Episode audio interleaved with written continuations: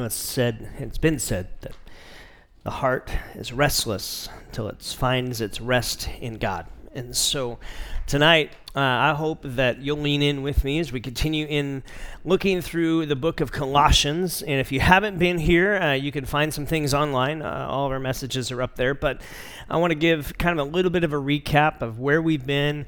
And then next week, Brian's going to finish us out with one of the, the prayers that's said here in Colossians 4.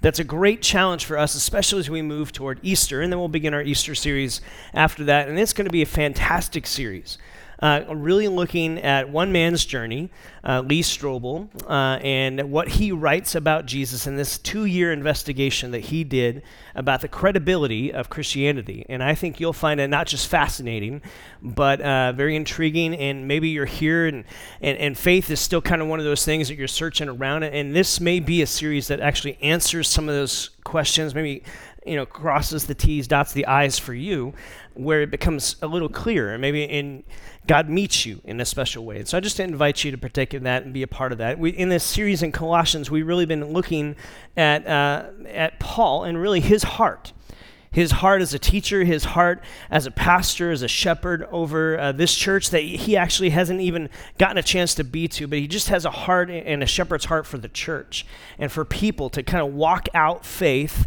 in Jesus, to begin to understand that and understand all of what that is from a theology standpoint. And we spent the first couple of chapters looking at some of this, the anchors of theology that we have. That that song that we just sang, that there is no other name. That that's this, that would really be the champion of this whole entire series. That because it's all about Jesus, and Paul wants you to get that and wants you to see that and be gripped by it.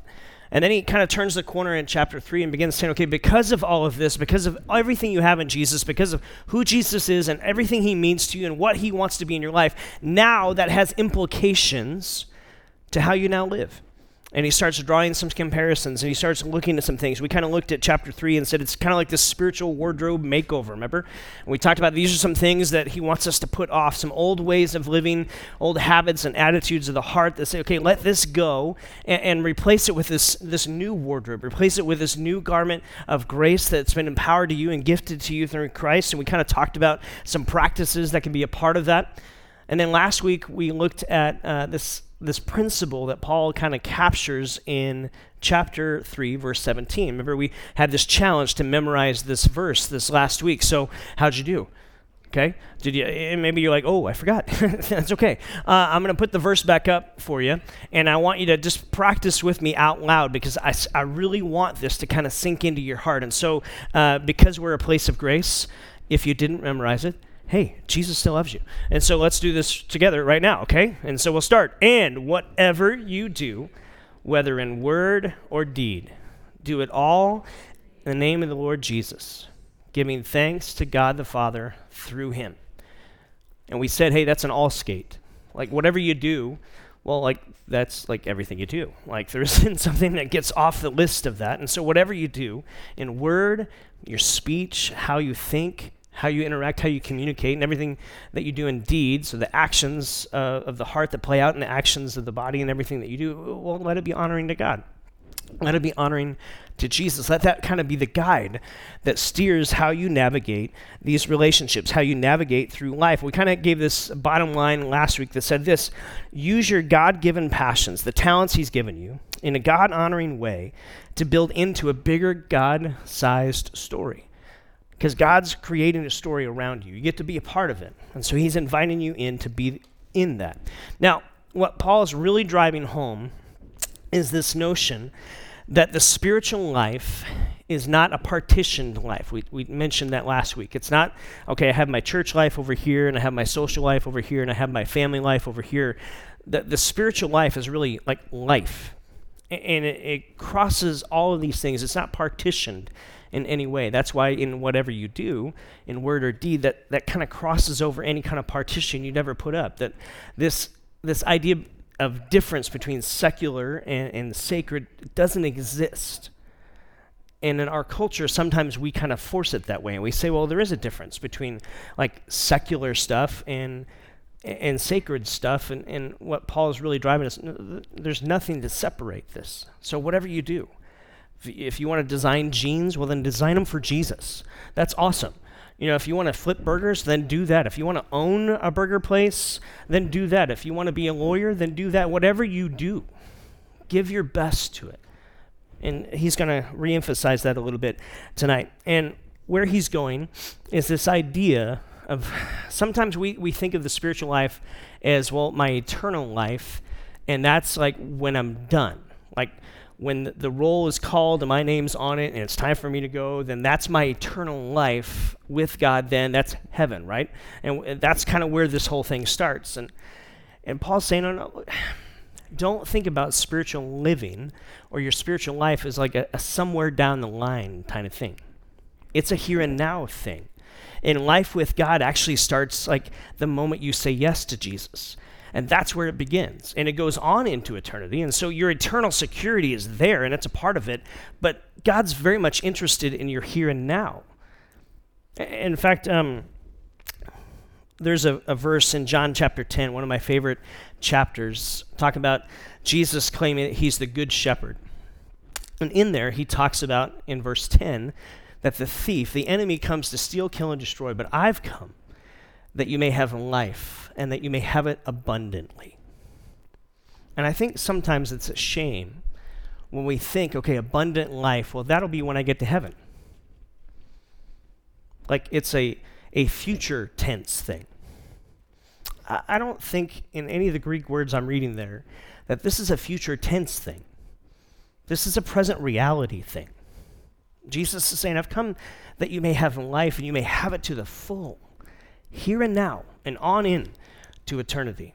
Uh, that there, there's no barriers, there's no partitions or no time frame that you have to wait your turn to have an impact and to have Jesus begin to impact your life and how you now live. Dallas Willard wrote a book called uh, The Divine Conspiracy. Great book, great author. Um, kind of heady, but uh, in there he says this quote. I just want to read it to you. He talks about in chapter 2 of Divine Conspiracy this idea, this chapter, all about sin management and kind of this idea that we have to manage our sin and, and to, in order to appear better. And the reality is, no, Jesus abolished our sin and he took it for us. We don't, we're not in the management game, we're in the relationship game. And he talks it like this he says this the sensed irrelevance of what God is doing, uh, what makes up our lives, is the foundational flaw in the existence of multitudes of professing Christians today. They've been left to believe that God, for some unfathomable reason, just thinks uh, uh, kind of appropriate to transfer transfer the credit from Christ's account into yours and to wipe out your sin debt. But yet you have no trust in everything else that God can do in your life here and now. That somehow it was just believing in God it was about my golden Willy Wonka ticket to get me to heaven. And, and now I just trust in everything else, uh, what the world says of how I'm supposed to live my life and what priorities matter. And, and, and that's where I try to gain my wisdom from. And what Dallas is writing, and really what the Apostle Paul is saying, is no, this life with Jesus type life, this type of journey, is to influence and impact everything your life touches, the key relationships in your life. It's to influence how you now live his grace is like skipping rocks. Anyone ever skipped rocks on a pond before? It's pretty fun, right? Um, anyone really talented, like you've skipped it maybe seven, eight times, you're like, I'm a pro. Okay. Anyone ever thrown it and like it skips and just sinks, like right away after one, and you're like, man, I'm such an amateur at this. Uh, okay, listen, there is hope for you. I think in heaven you're going to get 15 skips. Um, but you remember being out there, and, and here's what the reality is you, you skip that rock, and it sends the ripple across the pond, right? You know they continue, they don't just fade, they go all the way to the bank. And maybe what Paul is kind of saying is look, this grace, this life of grace, this gift of Jesus has been skipped across your life, and it's to send a ripple effect across every area and aspect of how you now live. It's not just something that, that, that doesn't have a, an effect, it's something that's meant to have this effect. And so he's going to lay out at the end of chapter 3 here some things about maybe some of the key relationships and key interactions that we have. Now, before I read this, I'm going to tell you, you're going to be offended. You're going to be offended, okay? But I'm reminding you, I didn't write this. God wrote it, inspired by Him. I think you'll be inspired when we get through the end of it. And that's my hope. That's my prayer. Because in here, what Paul's drilling home is everything he's been saying in chapter 3. This is about having an effect in how you now live and how you interact and how you react and what you choose to do in life. So he's going to lay out, maybe uh, for lack of a better term, I'll, I'll, call it house rules, okay? And rules not in the sense of, uh, okay, you have to do this, you have to do this, but rules in the sense of like, this is what you aspire to. This is what, uh, like, what you're for, okay? Uh, so think back to your growing up family, okay? I, I don't know what that is for you. For some of you, maybe that was a great memory. For some of you, maybe that's a very broken memory. And I wish it was different if that's the case. Uh, my family growing up was, was pretty solid. And uh, we had some house rules as the Shoals. Okay? So, house rule number one was you respect your mama forever and always. House rule, kind of unspoken, but when it got violated, you were made aware that that was a house rule. That you respect your mama forever and always. That's the deal. And so I remember having a challenging conversation with my mom one day, and my dad came around the corner and he kind of caught it halfway. I don't know if he heard everything, but I remember the moment where I realized, hey, this is a house rule, uh, because it was made a point that this is a house rule, right? Uh, the Shoals, we don't lie. That was another house rule. We don't lie. We tell the truth. We shoot straight. That's what we do. Shoal house rule number three is you finish what you start. You start something, you're going to finish it. I only quit one thing in life, and that was the Boy Scouts because I was 18. And you know what one of my biggest regrets in life is? That. That I should have finished. I was two merit badges away from an Eagle Scout. I should have, why'd I quit?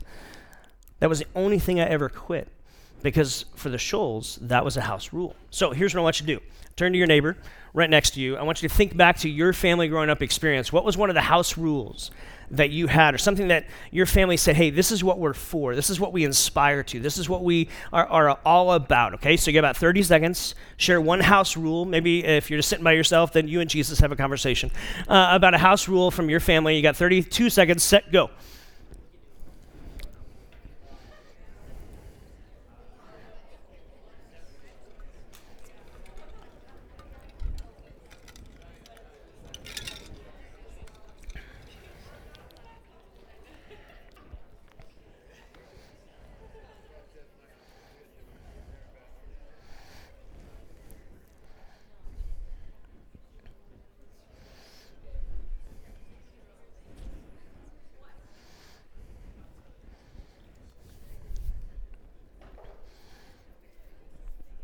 All right, some of those house rules pretty easy to remember. Uh, some of them maybe you'll be thinking, laying your head on the pillow tonight, be like, "Oh, that's another one."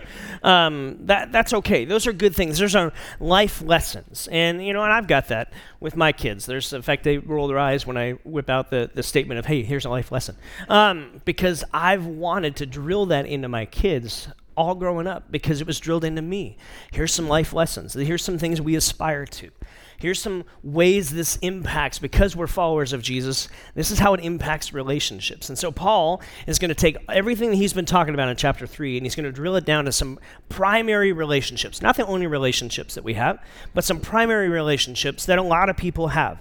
And so if you're in one of these or you have one of these, and this, this is kind of like circling around you, like if you have a job, you're here, okay? If you're married, this is in here. If you have kids and you're a parent, then this is in here. If you one day want to have have kids, this is here. If you one day want to have a spouse, then this is here. Okay? And so here's what Paul is going to drive home. And, and then I want to unpack a little bit of what this means and then just draw a simple conclusion for us as, as we go. So here's what he writes at the end of chapter 3, verse 18. He says this Wives, submit to your husbands as a fitting for who belong to the Lord. Husbands, love your wives and never treat them harshly.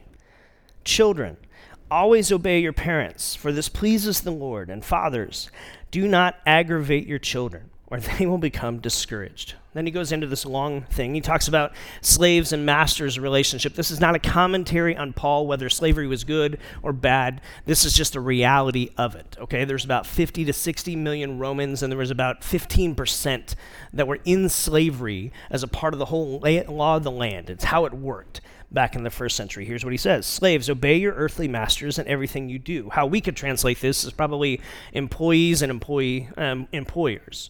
This is the relationship that you're to have. Uh, please them in every way. Try to please them in, in your time, and just when, not just when they're watching you. Serve them sincerely because of your reverent fear for the Lord. Work willingly at whatever you do, as though you are working for the Lord rather than for people Remember, the Lord will give you an inheritance as your reward, and that the master you are serving is Christ. But if you do what is wrong, you'll be paid back for the wrong you've done. For God has no favorites. Masters, or maybe employers, be just and fair to your employees. Remember that you also have a master in heaven. And so Paul is laying out this relationship. And at first, uh, here's the three key relationships he kind of lays out husband wife, kind of this, this spousal relationship, children, parents, and in our context, we'd say employee employers. And so for this first one, he uses a word that we don't like submit. What? Paul, that's rude. Okay? I don't know if you know how that comes across in America, but Paul, that's tough. Yeah. It's not easy. You know what's interesting about this passage? Is that so many people want to take that one word and they use it in an abusive way. And they don't read the next sentence. In fact, in Ephesians chapter 5, Paul expands on this concept of husband wife relationship. And he says to the wife, Submit to your husband, says it twice. And then he goes on and he says four times to the husband, You love your wife. Now, what's interesting is the Greek words that he uses here. For this Greek word of submit, this idea is hey, this is to kind of willingly kind of go under some leadership. In a military term, eh, for those of you who are in military, this is kind of like the commander officer, and, and you kind of just follow along. It doesn't mean you can't ask questions, doesn't mean you can't bring up things. It just says, hey, you're going to tag along in this. Now, we don't like that. Nobody does. And what's challenging here is what do you do with this? Okay, if it's in God's word, do you just ignore it? Or, or is there something maybe that's here? So let me back way up a little bit. Uh, like all the way to Genesis, like so at the beginning. Okay, so in the beginning, God created the heavens and the earth. That's like the first sentence of the Bible. Okay, and so in the beginning, there's this rhythm. You begin to go read through it in Genesis chapter 1, Genesis chapter 2. God is creating. And God is creating and He's saying, announcing, this is good. God creates and announces, this is good. God creates and announces, this is good. God creates and announces, this is good. It's the creation rhythm until you get to Genesis 2.18. And in Genesis 2.18, something strange happens. God says for the very first time, and the law of first reference says you got to take notice when something happens for the first time. And he says it's not good for man to be alone. Can I get an amen? That's a good verse for you husbands. It's not good for man to be alone. I'll make a helper suitable for him. Now, we hear the word helper and go, well, pff, oh, that bristles against us because we don't let it seem subver- subverient or like second class. In Hebrew language, it's very pictorial language it literally is like gears that fit together. Now, if you're a mechanic or have a watch or, or, anything that has gears to it, here's what you know about gears you got to have a couple in order for it to turn, right? Like it's got to work. One gear doesn't just work by itself. You've got a couple, and, and then it works, and it actually functions the way it was intended to. So, this isn't a subservient term at all. This is literally a completer. This is this idea, this notion, this pictorial language of saying, hey, it's not good for man to be alone.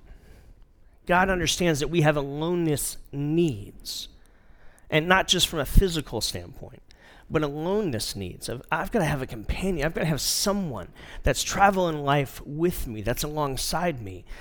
God says, I'll make a helper suitable. And so a man will leave his father and mother, be united to his wife. The two will become one. Eh, the two will become this picture language of gears that work together, to complete one another. Jerry Maguire was right.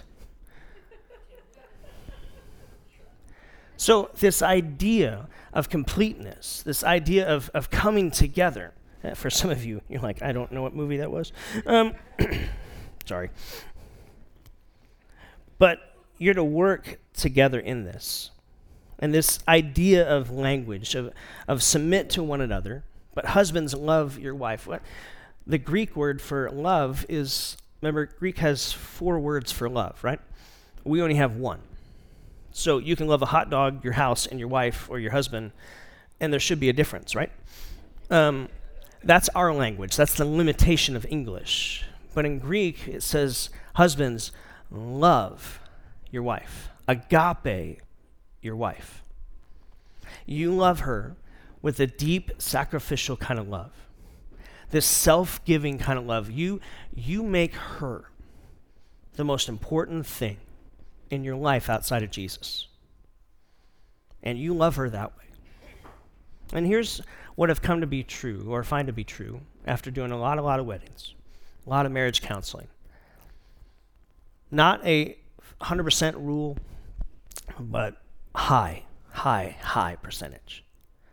You show me a man who loves his wife like Jesus loves the church, and I'll show you a wife who has probably absolutely no problem loving her husband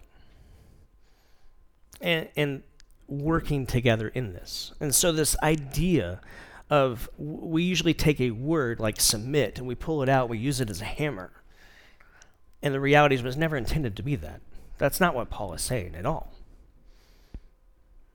What he's saying is, husbands, you love your wife. Wife, follow your husband. You work together in this.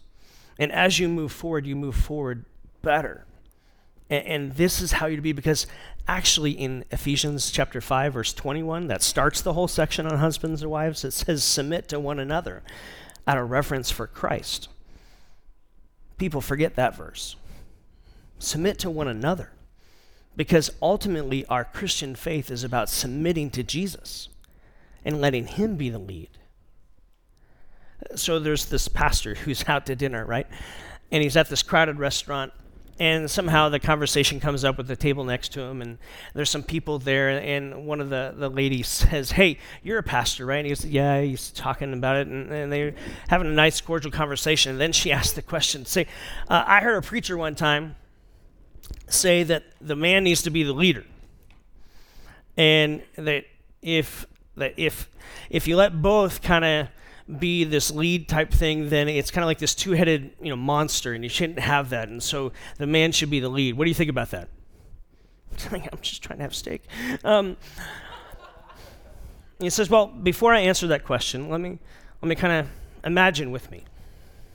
Can you imagine that um, that if there was a guy who would love you with a genuine kind of love, that would believe in you to be the most fantastic person on the entire planet. Uh, that if every time he looked at you, he was just captivated by who you were and your beauty, and that he honored you, and that he listens to you, and he's crazy about you. He honors you in public, and he uses the kind of this old-fashioned term. He would he would cherish you, and how he treated you and interacted with you. That He's not a person who's afraid to make a decision, but he values your opinion and he leads, but he listens. He's responsible. He's not argumentative. You have no doubt that he would give up his life for you if it came to that. That you never worry about him being unfaithful because he only has eyes for you. And then he paused, realizing that there was now several tables that were kind of eavesdropping in. And he asked the question Could you follow a guy like that? And one of the other tables, one of the ladies spoke up and said, Heck yeah! Where do I find him?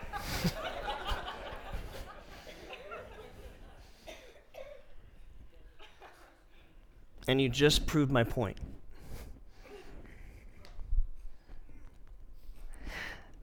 Because deep down, that's what we long for.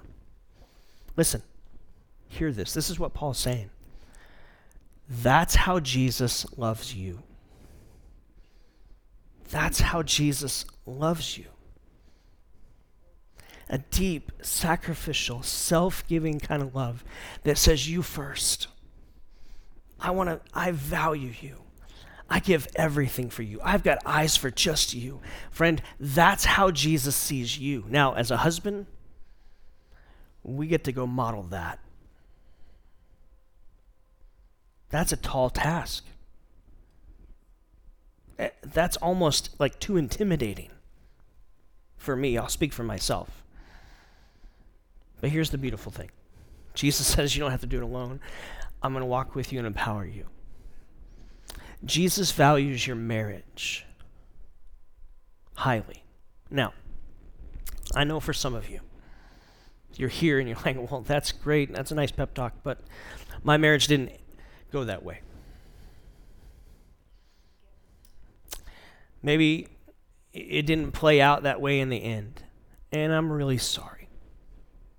I really am. And if it was just you and me having coffee, I'd love to hear the story. And I'd love to pray with you. And I wish it was different. But what Paul is saying here is not like land blasting for the past. He, he's not going back in time and trying to belittle you or, or beat you up. What he's saying is this is what following Jesus is about for your right now and for your future. This is what it's to be. And so maybe eh, maybe you've gotten divorced and you hope that maybe somewhere down the line something's going to turn.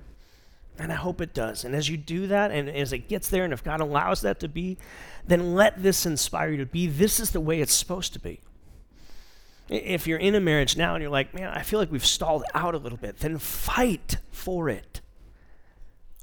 Don't quit. Eh, take this and go, let's get real about this. Is this easy? Heck no. No, it's not. But this is what matters and what Paul is saying. And so he goes on. Not just about husbands and wives, but about children, parents. It says, Children, obey your parents in all things, for this is well pleasing to the Lord. And fathers, do not embitter your children, or they'll become discouraged. I'm a dad of three. I know that look. I know that look where you're riding your kid so much that it's like the spirit just gets sucked out of them. It's a horrible feeling. I've been there. And what Paul is saying is look, don't let that be. Now, does that mean you don't have boundaries? No. True love is real love, which means it gets in the mess with you. And children need boundaries, they need guidance, they need wisdom. Children, uh, for children that are here, obey your parents. What it, Tekna is children there. It's children who kind of are living at home type thing. So if you're 30 and still living at home, hey, that still kind of counts. Um, but encourage you to get a job. We'll talk about that next. Um, but it's this idea of saying, hey, obey your parents. They have authority over you. Now, I know for some of you, you look at that and go, you don't know my parents. You're right, I don't. I don't. And I don't know how this gets dished out and how the cards fell in your life. I, I don't know. Uh, what I do know is what Paul and what the scriptures say over and over is that it goes well for you if you live with a healthy respect and honor for your parents. There's a promise that's here in the Ten Commandments, even, that it goes well with you if you do. Now, fathers, which he's speaking that Greek word there for fathers is literally both mom and dad, so parents, don't embitter your children. So I'm out to dinner this week, right? and we're waiting for the table to open up and, and things. And there's this little kid who's probably three, maybe four. And mom's talking to him, and, and he's a little rambunctious and things. And, and uh, I don't tell people how to parent. Uh, I have a hard enough time with my three. Um, but I, I found my heart going out for this little one. Because I started counting how many times his mom said, Stop it. You better stop it. I stopped at 25. And that was before they ever sat down at the table across from us. And I got to thinking how deflating that is if you have a boss who says that to you, or if you have someone in your life who says that to you. You know. And so there's this great tension. And so, how do you love and lead, but love well without embittering, without discouraging, without deflating? I wish I knew all the answers to that. I'd write a book.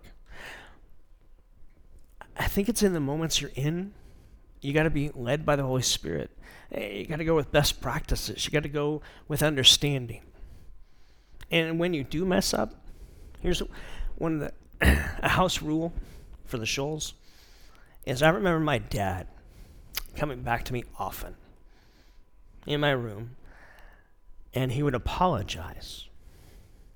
And he would own something that maybe he didn't handle the best possible way. And he would we'd have a conversation about it. He'd ask for my forgiveness and, and I would obviously give it. And it was just I had a great dad.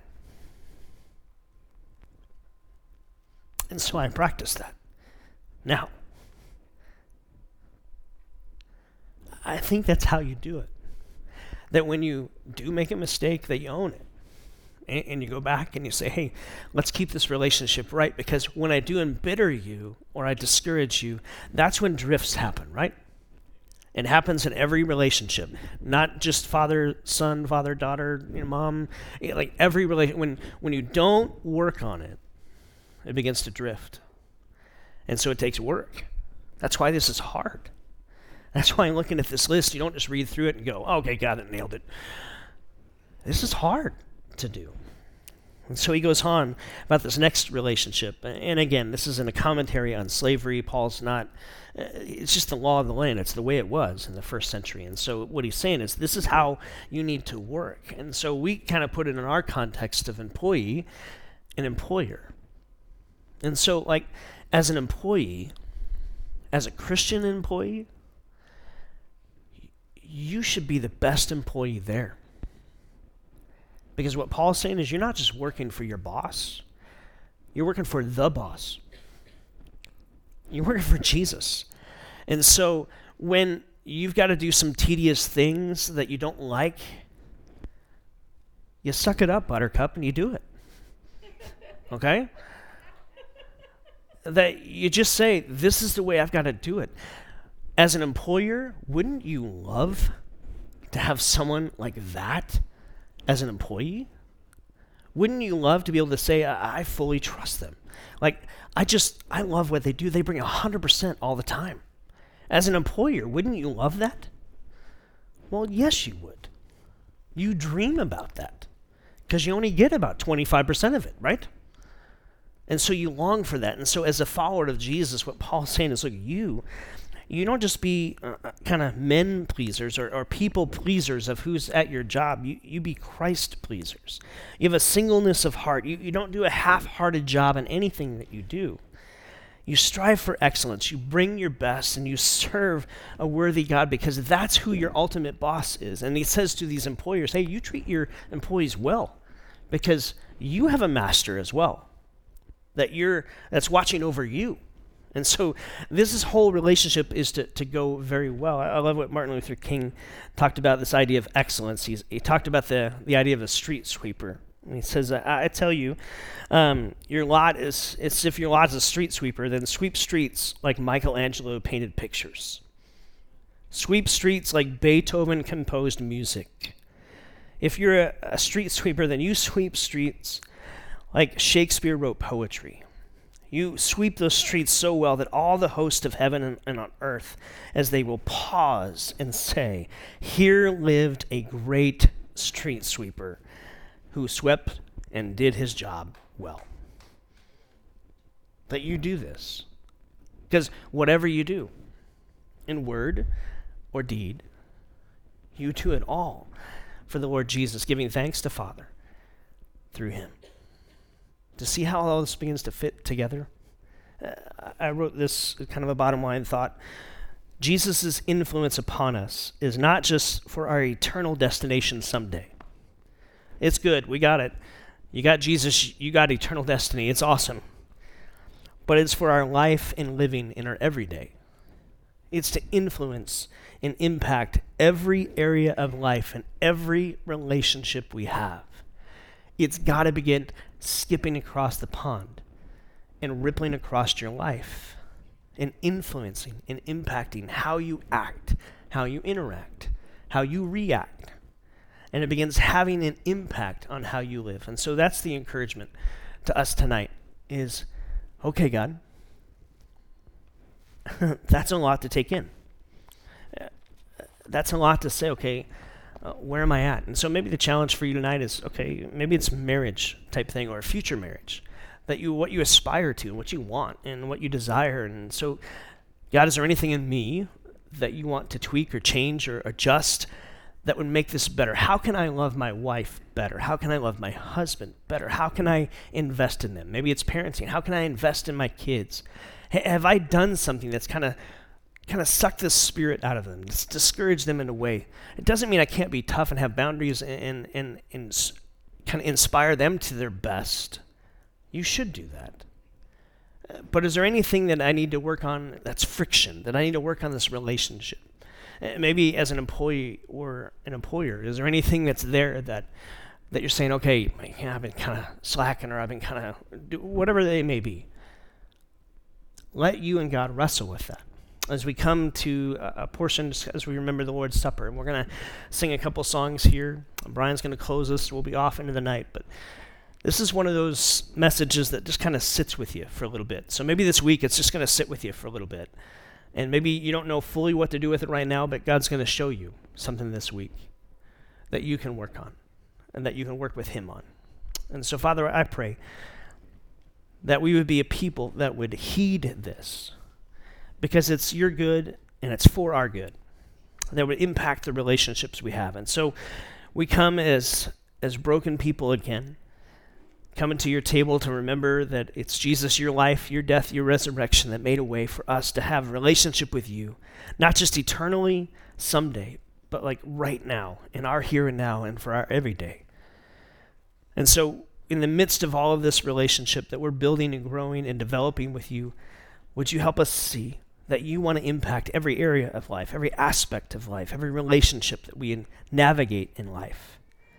And give us a heart to want to follow your lead in transforming more and more our character, that we might reflect you more and more to the people around us, the people we love, and the people we encounter along the way. So as we take this juice, as we take this, this cracker representing your body, we submit ourselves once again to you. You're the leader. So lead us forward as we worship you. Would you stir our hearts? We ask that in Jesus' name.